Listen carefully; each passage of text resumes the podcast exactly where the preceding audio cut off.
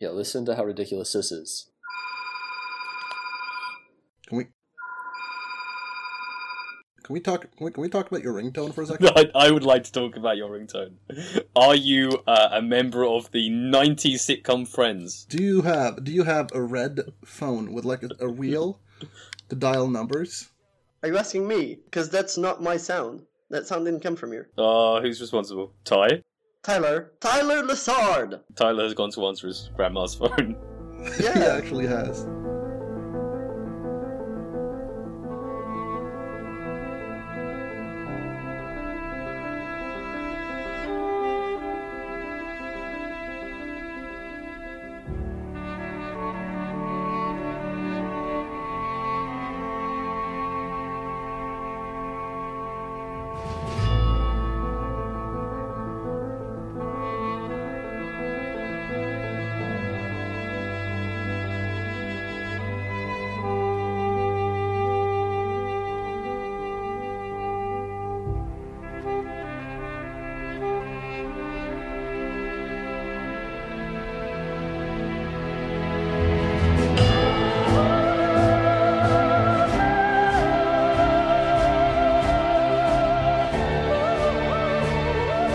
So, I saw someone on Twitter just now who said, in relation to the to the Barcelona money, who said that with the Neymar money, so the 200 and something million, right?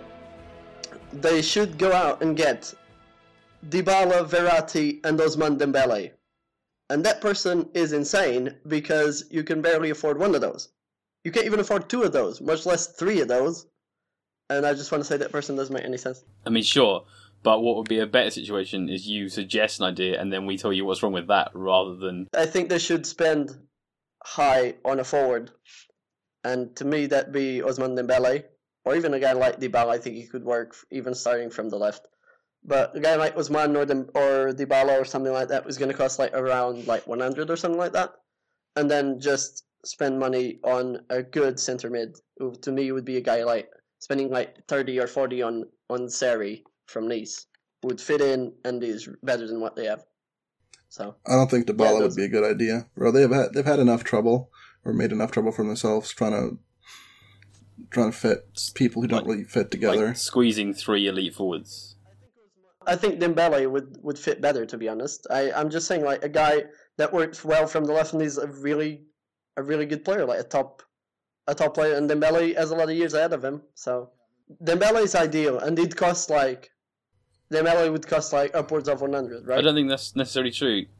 You get them for around like 90, 100 Less, probably. less, I think Dortmund have a record of letting great players go for relatively small numbers, and especially when it's like Barcelona, the pool that clubs like that have, and Yeah, I guess. But the thing is, we got. But what my point is, like, let's say that they spend ninety on Dembele, they can't just spend the rest on a center mid like Verratti or something like that because Barca actually needs the money. They're not in a great financial situation, reportedly. So that's why I'd say buy someone like Dembele and then spend instead of spending all the money that's left over on Verratti, it would be another one hundred and ten or something like that, or one hundred and twenty. What makes what makes us think we they can get him at all? Yeah, or even that. Instead of that, they just should just spend it on Seri, and then stay with the rest of their money because they need it apparently. I don't know. I just think it's tough to plug in the, the money values for the transfer without considering the wages. Like, does one Neymar equal three new contracts to three like the hottest players in Europe? Even just talking generally about money and about money in football, or talking about money in transfers, like Well, we don't know shit about any of it. It's just speculation. there's our intro. we don't fucking know if he's like if it's a good or bad deal for PSG, is we don't know PSG's accounts. We have no idea if 220 million is like a third of what they have or a fifteenth of what they have. You know what I mean? Like I, I'm pretty sure I'm- it's not a Yeah, Third. I, I understand. I'm just tossing around well, numbers. 15th. My point my point is just that like we don't know, and we can't judge a player's transfer uh, value, or we can't judge how much someone or how much a club spends on a player No, but we without can knowing without knowing how much the club has to spend. we can speculate within reason.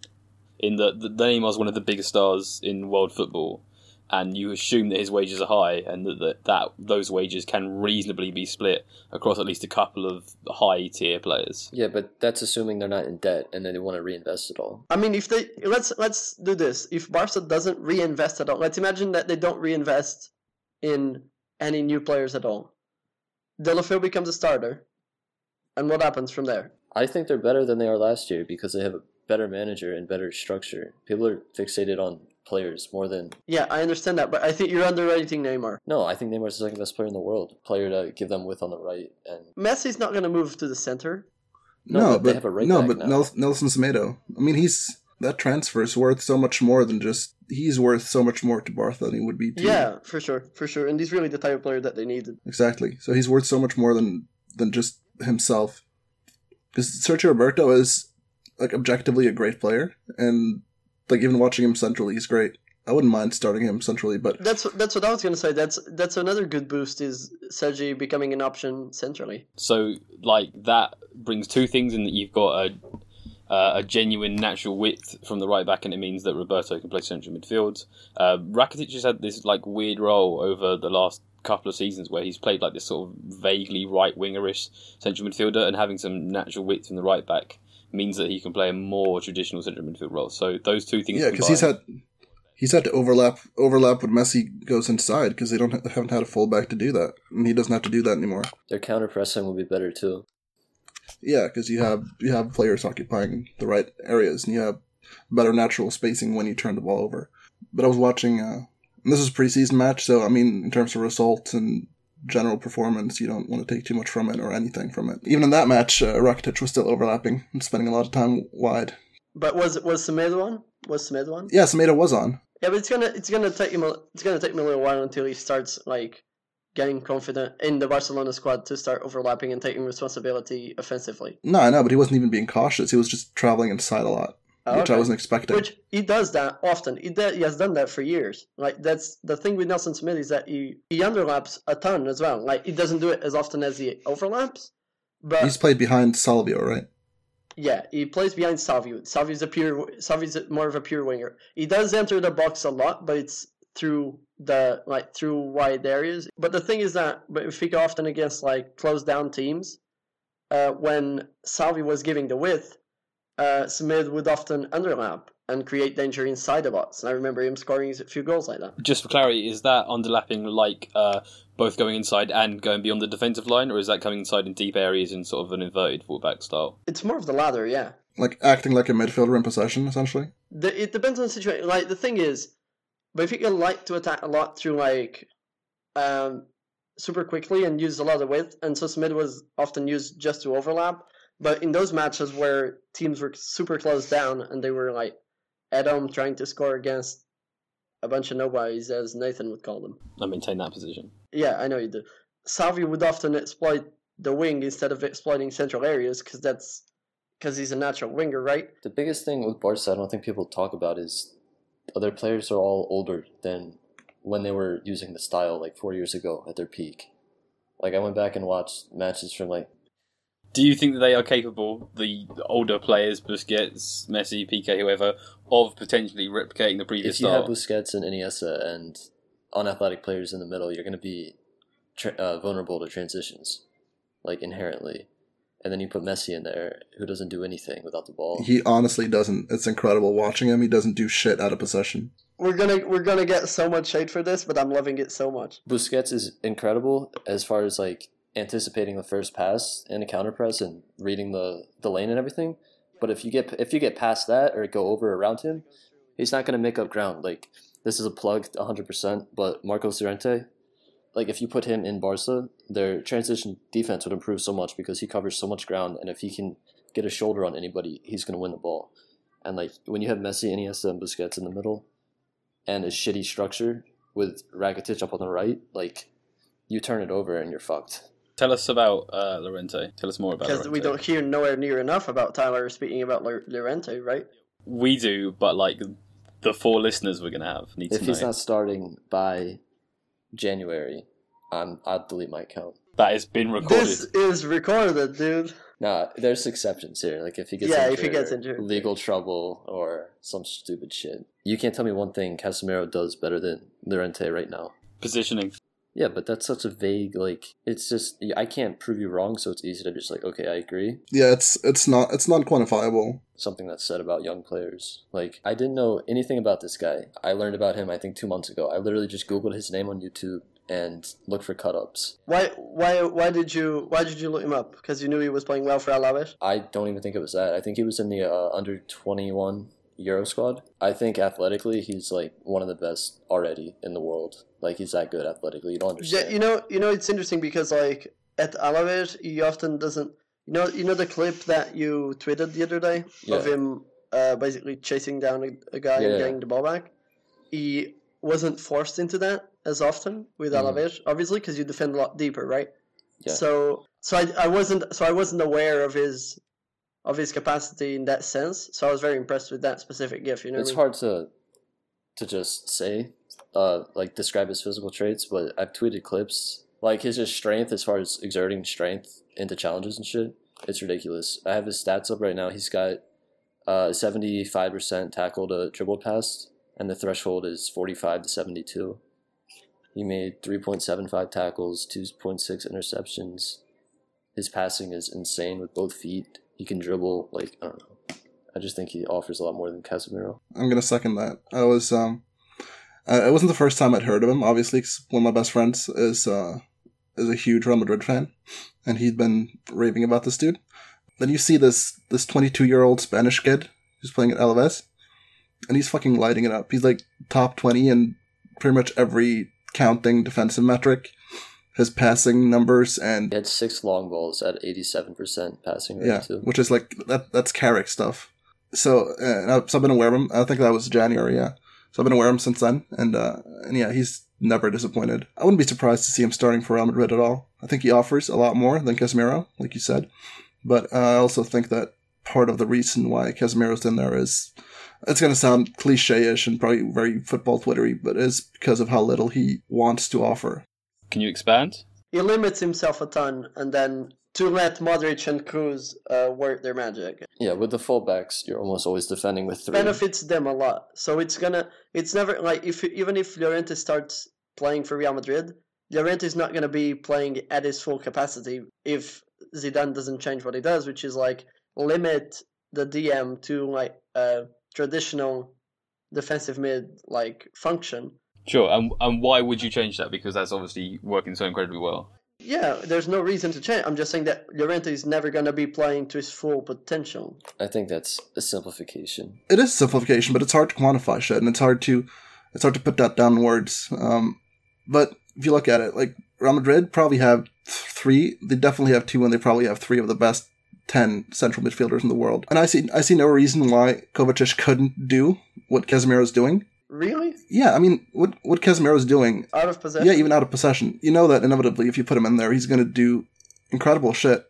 But you're also probably afraid that if you do turn it over, they're they're going to be because all right, who plays who plays defensively like Real Madrid does?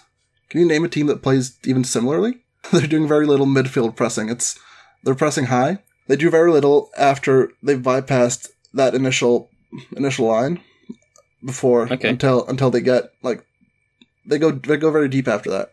I don't know if that's it's kind of hard to formulate it, especially in uh, No, I, I know what you're saying. I Yeah. agree. They do the same stuff with the ball. In possession, they have a lot of players just committed to keeping the ball and rotating it in a U, opposed to Yeah. penetrating. yeah, I agree, I agree. That's what Kroos Kroos sits back. Marcelo has like more of the ball than Casemiro, which is weird. I mean, most teams you would you would build through the defense. Yeah, mid. but most teams most teams don't have that discrepancy in ball playing ability between. yeah, I don't know. I don't know how this all fits with Llorente, but I'm not agreeing with the idea that Llorente is likely to break into the first team this season. I think I just think he's more willing to try something unexpected with the ball and to play out and to take someone on in a deeper position. I don't think it's necessarily that he's undisciplined or No, I would never. I would. attack minded. I think it's just he, instead of clearing it or instead of passing sideways, he'll take players on. Sure. I mean, he only completes 0.8 dribbles per game, but it's like it's more ball pro- progression and carrying. Okay, but is that of any value to Real Madrid? If if you added that aspect to Casemiro, would it have even a marginal impact on Real Madrid's performances? I mean, yeah. Why? I don't think just because they're the best team means they can't get better.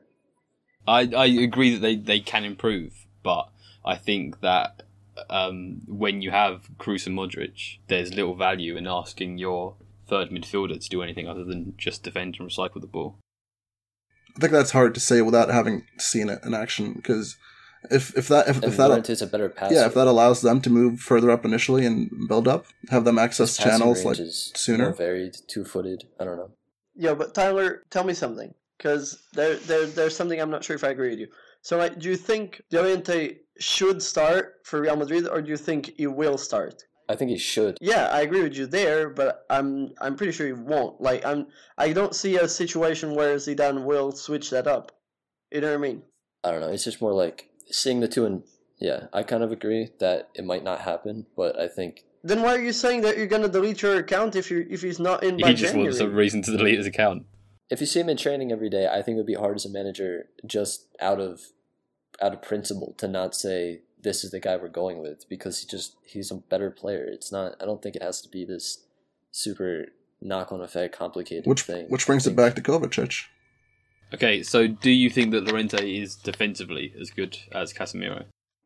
I have no idea. Like I've as good, probably better as far as like technically defending, like going into tackles and stuff. Is he as aggressive? And I, I'm thinking more I- mental I don't attributes in terms of positioning. I have no idea. There's, You need a huge sample I- size. Plus, they're playing. I have no idea to be able to You haven't say seen Llorente in in Real Madrid's system. and You haven't seen Casemiro and Alaves No. system or Spain under twenty that. All I'm going off is that he has crazy defensive output and that he's more athletic. If he's, I mean, positioning is nearly impossible for us to. Exactly. My view is essentially um, if Llorente is even 5% less good defensively than Casemiro, then all of the potential upside of the rest of his game is um, not worth it. I think at one point we haven't mentioned that's really important is that Casemiro has been the luckiest man alive for an entire season Yes, now. please. and he's avoided red cards. Like he's been so. If there was a stat called, I don't think he ever cards, got a red card. Yeah, that's, that's what I'm saying though. If there's like people, I'll, I'll mention his disciplinary issues, and you know who will tell me, oh, he doesn't have any red cards, as if that means anything. It means something. No, it doesn't. It means he's been lucky. His, he should have been sent off like four matches in a row. It's the same thing as you talking about someone with a low amount of expected goals. when Casemiro gets gets sent off in a big match in the 15th minute, it's gonna matter. it's crazy how decisions that you can't impact and even but even decisions that are objectively wrong, like Yeah. not sending Casemiro off, and same thing with uh, with Rojo at United, how that Yeah. sways public perception because both of them should have objectively had like two or three more red cards than they did. If Casemiro was sent off in, in three matches, his en- entire public perception this summer would be different. It would be that he's this hot-headed, hot-headed liability, not this defensive mastermind. For example, that didn't happen in Portugal. Like Casemiro in Portugal didn't I didn't notice that in a sense of like he was aggressive, sure, but like I can't remember at least not at the, not off the top of my head. Would it be reasonable to suggest that uh, Real Madrid's style of play puts him in positions where he has to dive in? Yes, definitely, Yeah. definitely. The way they the way they abandon abandon their own fucking half. But that's why I think having a better athlete in Llorente is beneficial. That's nice. Shall shall we move on to a different topic? Gone. So I, I was gonna I was gonna suggest something, just just slightly different. Um, Tyler, tell me what are your thoughts on the existence of an All Star match in the MLS? Oh my god. I think. Go I ahead, think- go ahead. I okay. Let your anger out. Do you want to do this?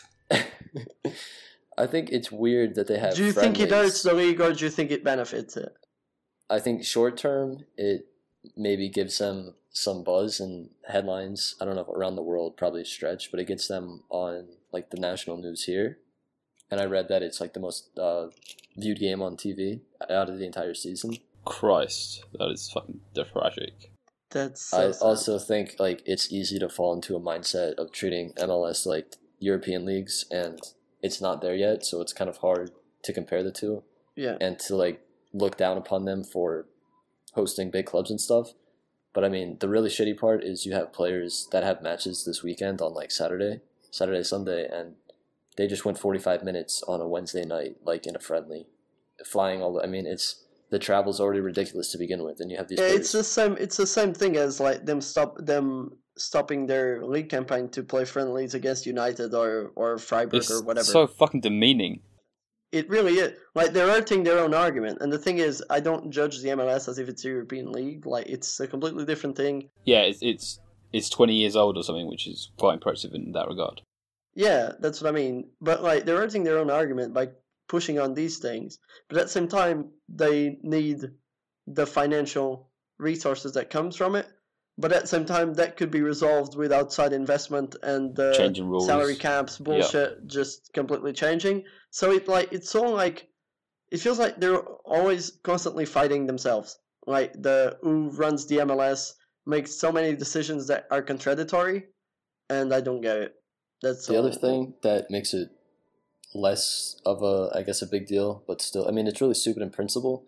But like they they don't um, follow the international schedule really either. So all the really good players in MLS that just got called up to the Gold Cup just missed a month of the season just like that. And while that's a huge deal in Europe because each result has the same weight, uh, MLS has playoffs, so the value of the regular season matches is less. You just have to finish top whatever eight or I don't Top know six, eight. it's Is it top top six, six, top top six. six in your conference. So it's still stupid and it still isn't fair that your players are being called out during the regular season. But I mean, the playoffs are a shit show to begin with. So if you're the one seed or the six seed, I don't know. It's probably not Yeah, a huge it's- discrepancy. It it isn't, and it's like we and for example, what's the need for the US to play on a annual schedule? There is no need for that. I have like no they, idea. like they don't they they don't have like weather concerns in the sense of like where they can't play to the, like they have so many different types of weather. You know what I mean? It's not like a Nordic country or whatever where they or like Norway Hey, they play. hey, hey. Yeah, Watch your mouth. Our weather's great. yeah. I'm not criticizing. Love. All right. Fuck, fuck, Relax. I am. This Um, place, this place fucking sucks. Don't you have like eight months of dark? Yeah, and reindeer everywhere. Bro, he's in Norway, not Iceland. Same thing. Yeah, we don't, we don't, they don't have. I don't know if they have reindeers in Iceland, but there's no reason for the US to play on a 2017 or schedule instead of a 2016-17 one. Like the rest of the world, that would benefit them a ton. And and yeah, and let's not even get into promotion relegation talk, right? Free the free the free the Harrisburg City Islanders. I mean, we they get- would then we- they would then go we get down relegated immediately before they went yeah, up, so- exactly. exactly. Whatever the fuck the third tier is, I don't even know. College football. Relegate them right into the NCAA. They're playing high school. You're gonna playing indoor seven aside with you. Wow, that's too far. You have to get promoted out the sevens into professional football. Well, that's basically the way it works in Norway. Like, like the lowest tiers, like depending on where you are, because there are more teams in more populated regions, but like between fifth and like eighth eighth division, there there are teams that play seven aside. Yeah, listen to how ridiculous this is. So the uh, the City Islanders, their players, or I guess USL, um, these players are making like shit money, and they're all on short, like rolling contracts essentially. Like none of them um, are in established homes or anything. They're all with like host families or apartments, and um, the team has like no funding. Everybody working there is like minimum. You should salary. be playing for them. No, I'm terrible. And um, So are they. guess how guess how far they travel just because the league is so vast. Like guess what the highest they'll go. Highest I don't know why I said highest furthest. San Diego. No. San Diego doesn't even have a team, dude. Come on now. Wow. No, they'll go all the way to like Vancouver. They'll go to Toronto. They'll go to Miami. I don't know. I think they should just fold and liquidate. That makes I think sense. we all It's think always that. an option. I mean, they should fold because they're freaking bad, dude. So oh bad. oh my god. So bad. I can't look No. at it. No, I was just saying that because the travel is an aspect I don't think people realize with soccer in this country. Like, if you wanted to follow your team, you would never follow like an MLS club to away matches. Like, it's just not practical. Yeah, it's just not. It's a non thing. Yeah, but on talking about talking about uh, huge travels. Um, you guys know that there's a, a team that got promoted to the Russian Premier League. I know where this is going. Uh, that is, I don't know if Nathan knows because Nathan is very I'm not even convinced that Russia exists. Your da. cultured. They're basically they're basically in Mongolia, right? Yeah, so the basically all the Russian teams that we know of are like on the European side, and this year, uh, uh, or close to the European side, relatively, and this year a team called Khabarovsk uh, came up to the Premier League and they play near. They're ne- from near Korea, so basically, there's they travel every week. They travel half the world, or every two weeks. That's that's what Leo Paredes deserves. Absolutely the dream of traveling the continent to play against a near North Korean. Enjoy Repeva Kebelev away. Let's uh, let's stay in Russia though. Let's talk about Zenit. Let's talk about who they've signed. Let's talk about Paredes. Let's talk about Zenit in general. Screw Yeah. Paredes. Everyone loves Paredes. We get it. Analytic, analytics community loves Paredes, Oh but God. there's a lot more than. Here comes Thiago to talk about the reserve team center back he Dude. likes. But I mean, there's more to talk about. They brought in a, cou- a bunch of other players too. So They brought in a couple other Argentinian people, yeah, they brought in namely a couple Driussi. Argent- They brought in Driussi, who scored a ton of goals for River, and they now brought in Mammana as well from Lyon, the Mm. centre back, ball playing centre back, young. Was it was it Lyon? Was it yeah, Marseille? from. Yeah, Yeah. Lyon. Uh, Marseille doesn't have good centre backs. Marseille has like Rolando starting as a centre back. What was the what what was the transfer fee? What? What do you mean racist? He's Portuguese. What? Anyway, uh, the transfer fee for Mammana, I think it was 16 million. Sixteen? Yeah, I'm pretty sure. I think uh, Lyon just doubled. Uh, Holy the- shit! They, what it they is. My God. Yeah, 16. And they still lost. They lost today in the Europa League to some really. Yeah, with with their second team though, and yeah, they were but just Zenit rotated. yeah, Yeah. yeah. Um, still, still, But I mean, Paredes costed 23 though. it should have cost more. you should have cost more. and You should have gone to a better team, but How big is how big is the Paredes sample that everyone loves? How big is the sample? Uh, a, two minute cut up I watched on Twitter when he was in Empoli. Yeah, my love for Paredes doesn't come from a statistical thing either. No, dude, that's not what I mean. Like, that's what exactly what I mean. I like his entire aesthetic on the ball. He's like the most yeah, that's player all cool. ever. I'm just asking how much did he play? He played like that really good radar that's really popular. It was at least 15, 15 16, I think. All right, that's Jesus Christ. That's the question I made, and you're telling me that you love his aesthetic. Jesus. Chill out, Tiago. I do. I do. So he he played so he played like two thousand minutes, uh, including five hundred Europa League minutes for Roma last season. He played two thousand four hundred ninety minutes in the Serie A for Empoli last season. He season. was good as fuck for Empoli. With the thing with Zenit that I don't understand, like I understand that they bring in good players, good young players, and that's all fine with me. The, the my thing with them is in Russia, I'm not completely sure of the exact number, but there are restrictions in how many foreigners you can use per match, or per like how many you can have in your bench plus eleven or something like that. I don't know. Squad. Yeah. Not not necessarily in the squad in general, just like how many you can take to the to the match each week. Match day squad. yeah, I would Google Russian foreigner rule, but I don't want to end up on a watch Uh, you're in the wrong country to to Google that. But they're having, I think they have too many foreigners now. Like they have their UC, they have Giuliano, the Brazilian attacking mid. Classic racist Tiago again. Too many fours in your squad. Wow. I'm not speaking anymore.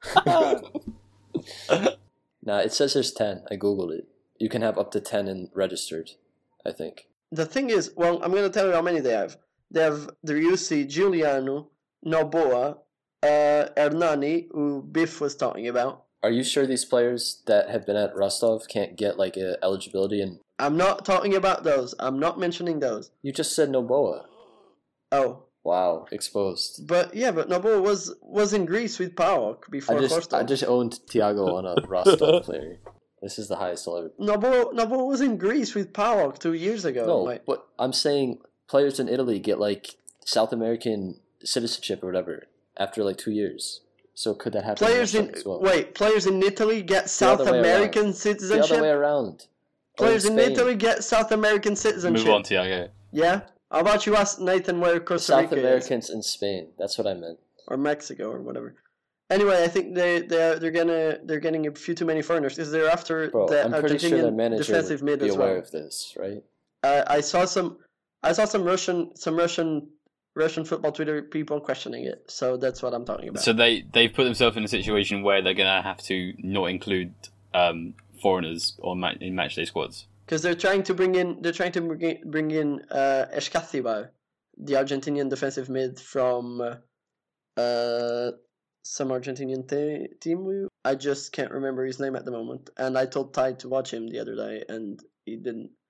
And now I can't remember his name, and I sound like an idiot. Yo, I gotta go because someone just came home drunk. But you guys wrap this up. Someone.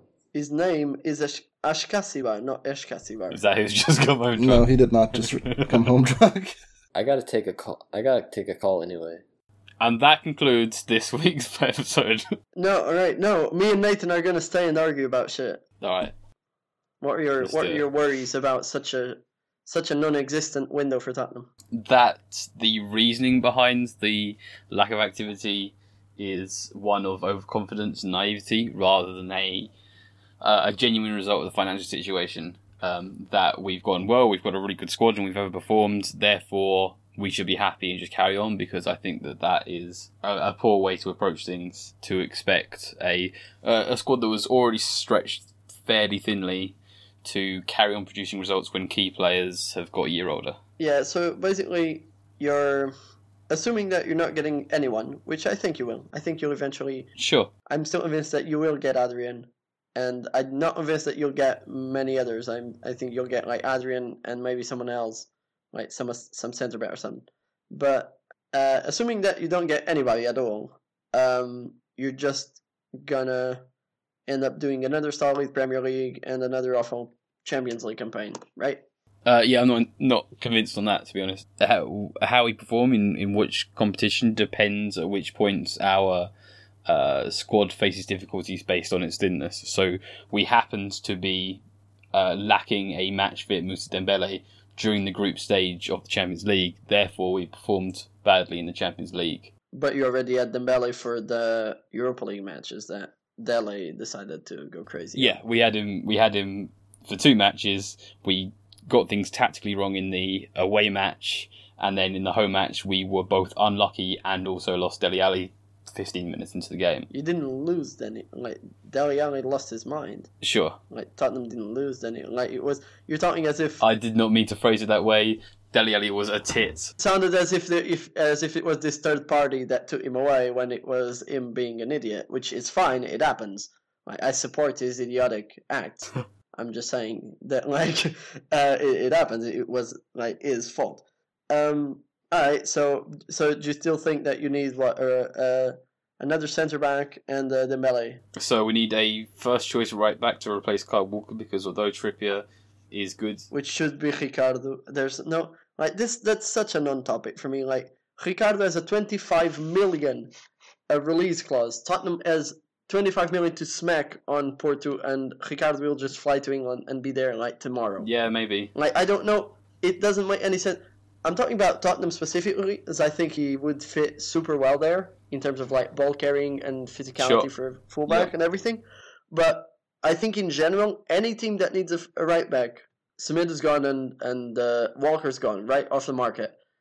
Ricardo's the best right back in the market. He costs 25 million, which is cheap. Anyone that needs a right back should just invest 25 million on uh, right back. Like, there's no question to me. There's also uh, potential wage demands and interest from Juventus and interest, interest from Juventus hasn't moved. Juventus hasn't moved on him. If Tottenham wanted him, Tottenham would have had him already. Tottenham, they're just you guys just don't move in on transfers. It doesn't make like not incisive enough. Like for like wage demands. Do you think like someone that c- that comes from Portugal will like want a ton of wage? Like it's gonna be like regular wage.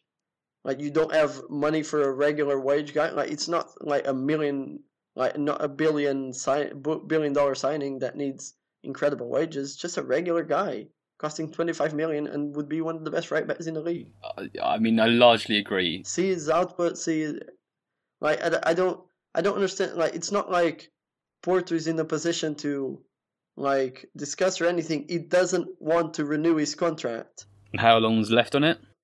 I don't know. I can look it up, but he doesn't want to renew his contract because he doesn't want Porto to up his release clause.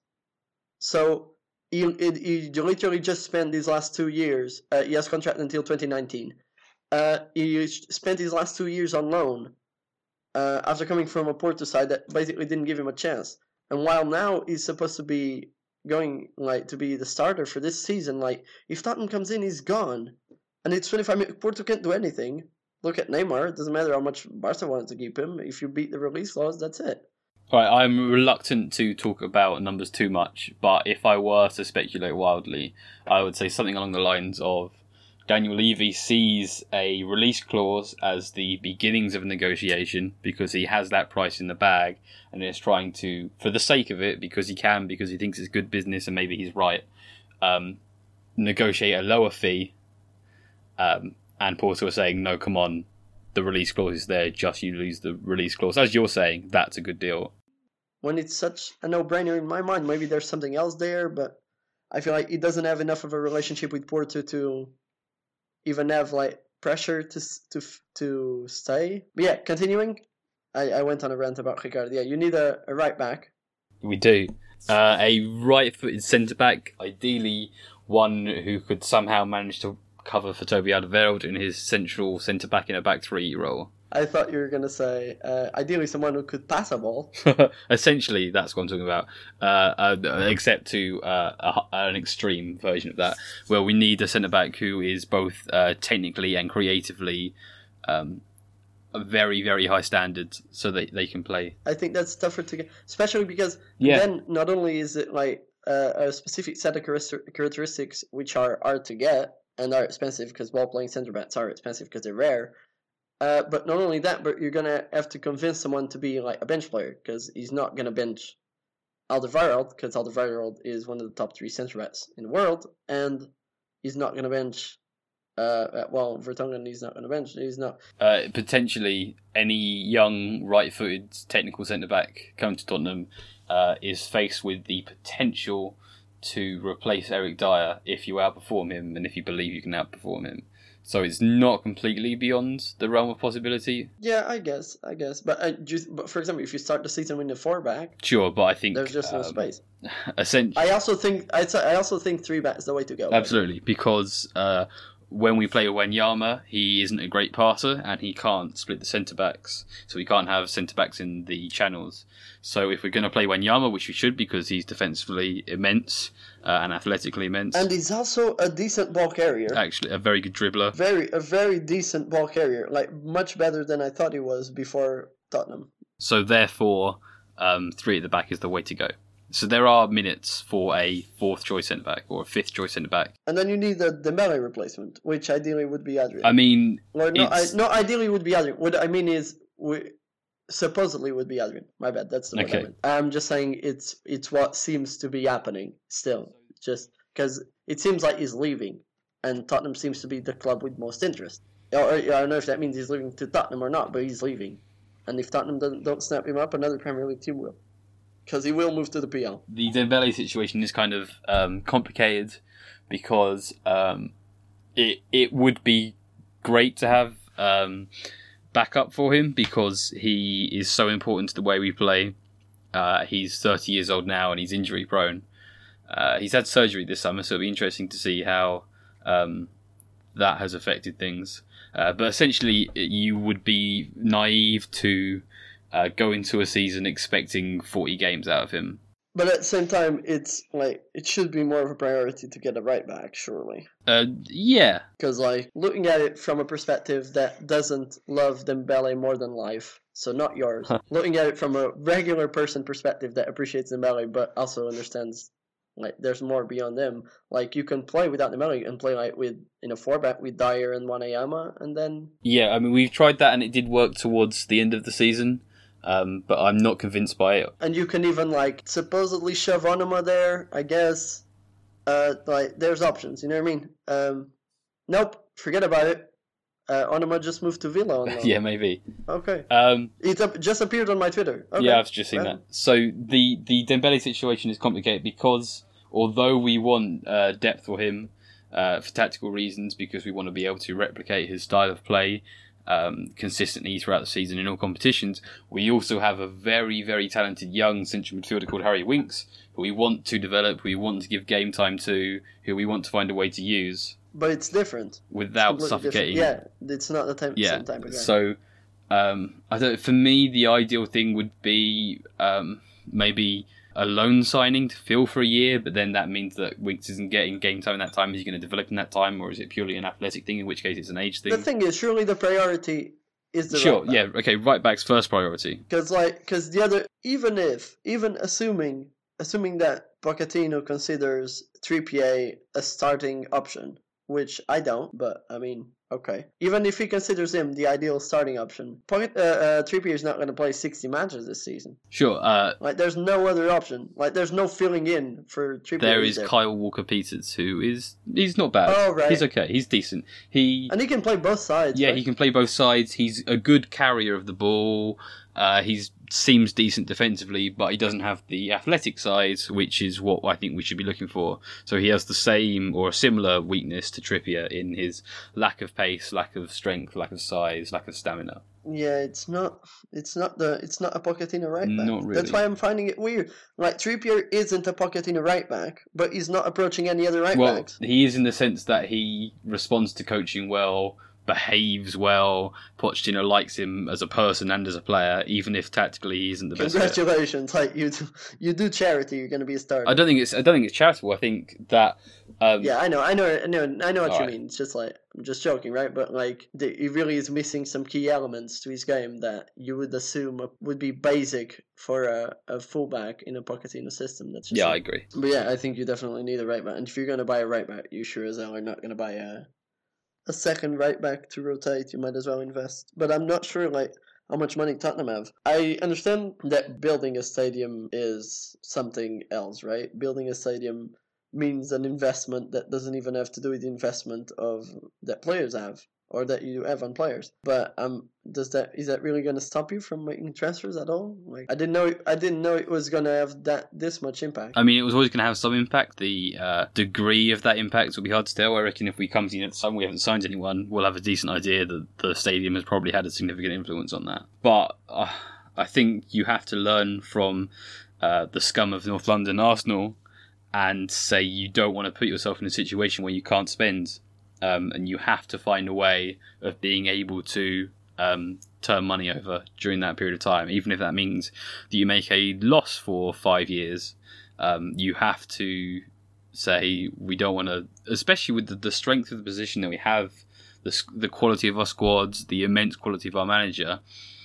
If you want to use up that time and those group of players on having no incoming players. So uh, even if there's financial difficulty with regards to the stadium, you've still got you've got to find a way to bring players in. they weren't counting on a on a Walker sale to found to to have the stadium built. No. So like at least the money from Walker's sale needs to be recycled somewhere, or at least a good chunk of it needs to be recycled into investing in, on a new player. I'd say. Or you can split up his fee uh, amongst wages and keep the players you have happy by increasing their wages. You can uh, sign Alderweireld to which we don't know it's happening. Which we don't No, know it's happening. Like so. So it's all just a huge question mark. Are we waffling on for too long? we can we can call it a day.